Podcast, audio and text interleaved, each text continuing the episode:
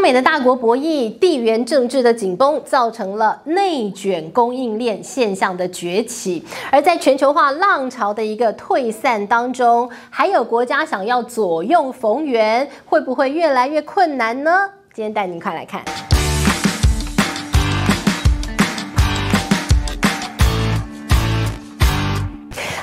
好，我是治愈。今天呢，我们要跟大家来好好聊一聊全球化的浪潮已然过去，而受到冲击的呢，今天要带您来看韩国大受冲击哦。那当然，韩国有它。个别的因素，那我们今天综合的带大家来看一看，韩国现在面临到了什么样的经济困境。首先，我们先从韩国最近公布的一些经济数据来看，你就知道这个国家，哎呀，好惨呐！以前我们看到了这韩国在过去几年它的经济高速的成长，那搭着它的 K-pop，哇哦，BTS 在全世界好红哦，大家都看到了，哇，这个韩国真是不得了。但是呢，嗯，随着 BTS 好像单飞不解散，韩国的经经济是不是也要开始走下坡？好，那么言归正传，我们来看它的经济统计数字啊。呃，可以说在亚洲货币当中，今年以来。韩环应该是那个贬值哇，不是第一惨也算第二惨了哦。呃，从今年以来，韩国的货币贬值了百分之十五。那货币的贬值会带来什么样的一个后果呢？我们看到了韩国其实过去啊，它的外交政策它都这样讲，他说他的经济要靠中国，然后他的军事国防他要靠美国。那当然这个。这是一个他的外交政策，但是呢，很好的诠释了，呃，过去南韩它的一个经济高速成长的过程，它背靠大陆，它有一个中国市场。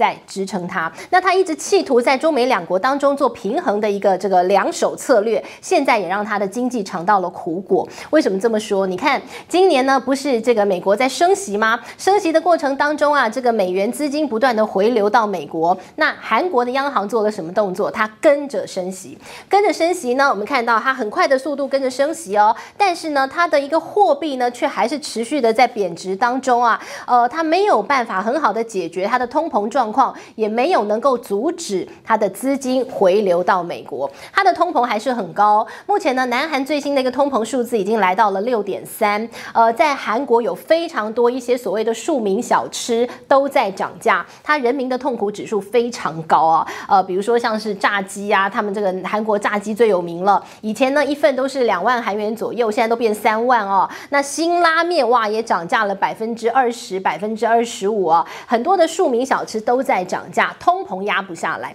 怎么升都没有办法，这是一个。再来一个，我们就来看看它从今年以来已经连续五个月出现了贸易逆差，这在过去的南韩高速成长阶段你很难想象的。过去的南韩你会觉得哇哦，高科技产业耶，呃，然后它的一个这个食物、它的音乐、它的文化大量的输出，它赚进了大量的外汇，哎，听起来真是太棒了。但怎么会在今年突然间整个情势出现逆转，连续五个月贸易逆差，而特别呢，刚提到它过去高速成长背靠大陆，那它对中国的一个贸易逆差呢，已经连续四个月了。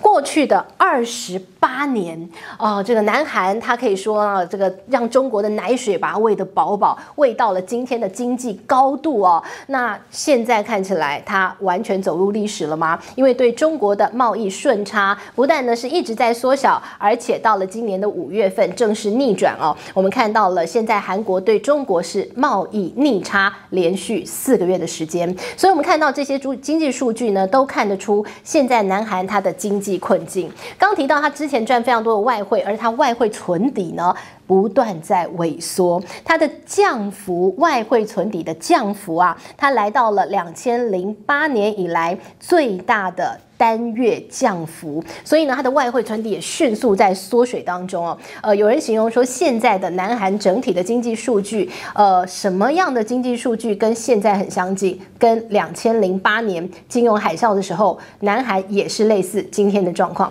当然，有非常多南韩的一个自己的经济的一个专家，他这样讲，他说。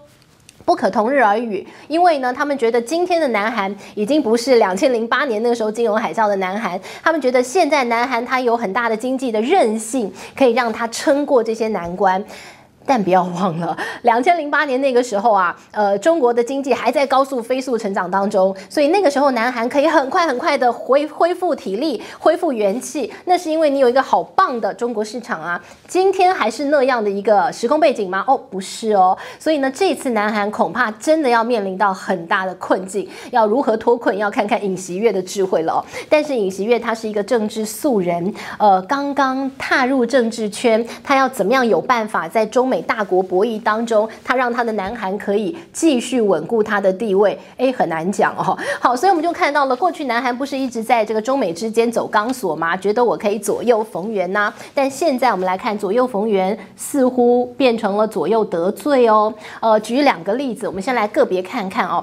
中国跟韩国进来啊，哎，很尴尬哈。我们看到了这个栗战书出访了韩国，然后呢，呃，这个出访韩国的一个同时，得到了南韩高度高。规格的接待跟裴洛西到南韩去完全不一样哦，人家亲自到了这个机场来接待栗战书，然后呢，总统的高度接见了这个栗战书，然后呢，这个栗战书感觉，哎呦，讲话比较。姿态高哦，你们那个萨德系统怎么回事？说清楚啊！然后呢，尹锡悦就一直哎，这个地方陪小心，呃，说呃没没没，呃，萨德系统绝对不会成为这个中韩之间的绊脚石，哎，不用考虑它，没有那回事，我们好朋友。那为什么呢？因为尹锡悦知道他的经济困境，所以不断的言谈当中，希望跟中国再把整个中韩之间的 FTA 自贸协定能够有一个升级版，可以呢更紧密的在。经济方面做结合啊，希望呢这个可以持续的可以得到中国的经济奶水。好，那这是一个。那另外呢，跟美国之间呢，我们看到了，呃，美国要拉拢南韩，呃，不仅仅是在印太经济架构当中，同时呢，也希望可以加入所谓的这个 Trip Four。晶片联盟，那晶片联盟当中，你看这个台湾很快就加入，那日本很快就加入，那当然还有美国嘛。那南韩是唯一一个扭扭捏捏到现在想要又不想要，到底要不要，还在那个地方伤脑筋的一个国家。那为什么？当然是忌惮中国。那我们看南韩呢，他就告诉美国说。要我加入可以，但我有前提。首先，他要尊重中国的一个中国原则。再来一个，他说你不能够限制我对中国的出口。他说不能够设下任何对中国的贸易出口的限制，那我才来跟你谈要不要加入晶片联盟。他其实这样的一个。感觉非常模棱两可的一个态度，又想要在中美当中左右逢源的一个态度，其实已经惹恼美国。所以呢，这个 Chip Four 啊，就也尴尬。到最后，即便是南韩加入了，但你在这个加入前期这样的一个态度，其实已经让美国政府心里头，哎呀，已经给你点名做记号，可能小本本当中都已经给你打一个叉了哦。所以呢，我们过去看到，呃，这个韩国在中美当中感觉好像悠游自在。哦，现在嗯，绝对不是如此。现在似乎两面都已经开始埋下心结。好，那么当然呢，我们看到，如果呃，南韩还是一个过去经济高度成长，那这个企业这个可以说欣欣向荣的国家，那当然中美都要这个对你非常客气。但现在南韩不是哦。我们给大家看一个最新公布的榜单，两千零二年的世界。一千大企业排行榜当中，南韩今年上榜十二家企业。十二家企业是什么概念？如果以二零一七年那个时候的一个数字来讲，是二十五家。所以呢，这十二家啊，这个是。整整掉了一半，减幅百分之五十，哎，很多企业已经被移除了千大企业当中。那中国呢？中国我们看到今年榜单有一百六十七家入榜哦，呃，这个是二零一七年哦，跟南韩同一个比较基准。三倍那么多。那另外美国呢？美国有九十五家，但是你去看它组成很特别哦。呃，其实美国呢新增了很多都是新创企业。那新创企业，比如说像是 Uber 啊，呃，像是 Zoom 啊，像是这个疫情当中的一个视讯会议的新创企业啊。那所以呢，你会感觉说啊，一直有新血在加入这个一千大的企业当中，但。南韩呢？南韩唯一上榜的四家企业哦，呃，其中有三家，三家都是本来大企业的子公司，比如说三星的子公司啊，LG 的子公司，只有一家 k a k o 呃，这个很像传通讯软体，然后衍生出来一个庞大的集团，只有 k a k o 是真的全新的技术，所以很多人就从这份榜单就讲，南韩过去它的企业的创新，呃，它的一个科技结合的能力似乎慢慢在走下坡，所以呢，你可以这样子用这样的一个榜单。来看到南韩它的一个企业的一个呃这个成长或企业的活力，好像已经没有以前那么样的蓬勃发展哦，所以很多人就说了，你看看光是这几个数字，你就看得出来，似乎南韩已经没有以前那么样的厉害。那再再加上我们刚刚看到这个尹锡悦不断的告诉中国说，萨德不会成为中韩之间的绊脚石。萨德系统呢，其实最近还有最新的一个讯息哦，就是呢你要建这个萨德机器啊，呃这个。基地，其实呢，这个南韩政府给了美国可以说很大的承诺，他要拨一大片地给美军到这个地方来建萨德系统。好，那么这片地有多大？哇塞，不得了！最新的一个交付的地啊，总共是有这个四十万平方公尺，在韩国的庆尚北道新州郡这个地方，把这一大片地交给。美军让他使用，让他建萨德系统。那其实总共之前已经交付了一批了。总共这整片基地有多大呢？总共是有这个呃二十二万平这么大。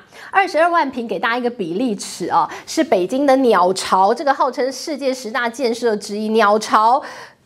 还要差不多大 哈，那么大，然后呢，大概是天安门的一半这么大，那是一个大到不得了的一个基地，交给美军让你使用，让你在这个地方建这个所谓的萨德飞弹系统哦。那除此之外呢，其实这个美韩之间他们的一个军事合作越来越密切哦。呃，像美国的雷根号的航空母舰呢，也已经来到了釜山港口了，因为呢，在月底他们即将有一个美韩的联合军演。那你说，呃，我地都给你用了，我也跟你做军事合作了。现在感觉尹锡悦好像有一点比较往这个美国的方方面来倾斜哦。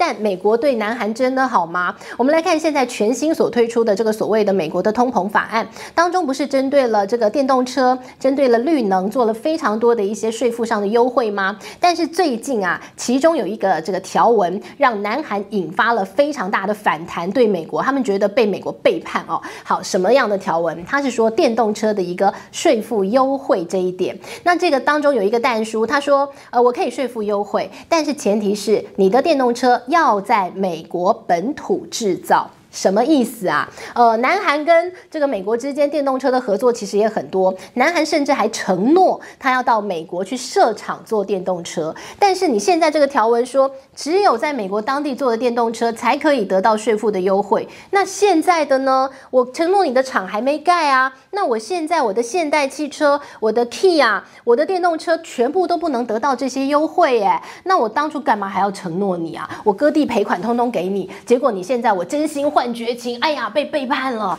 所以现在在这个南韩社会当中，有很多都觉得被美国背叛了哦。呃，这样的一个心情也让尹锡悦政府觉得压力山大。好，我们看到了这个美国真心换绝情，那中国呢？萨德飞弹系统啊，其实让很多的韩国企业在中国是经营不下去的哦。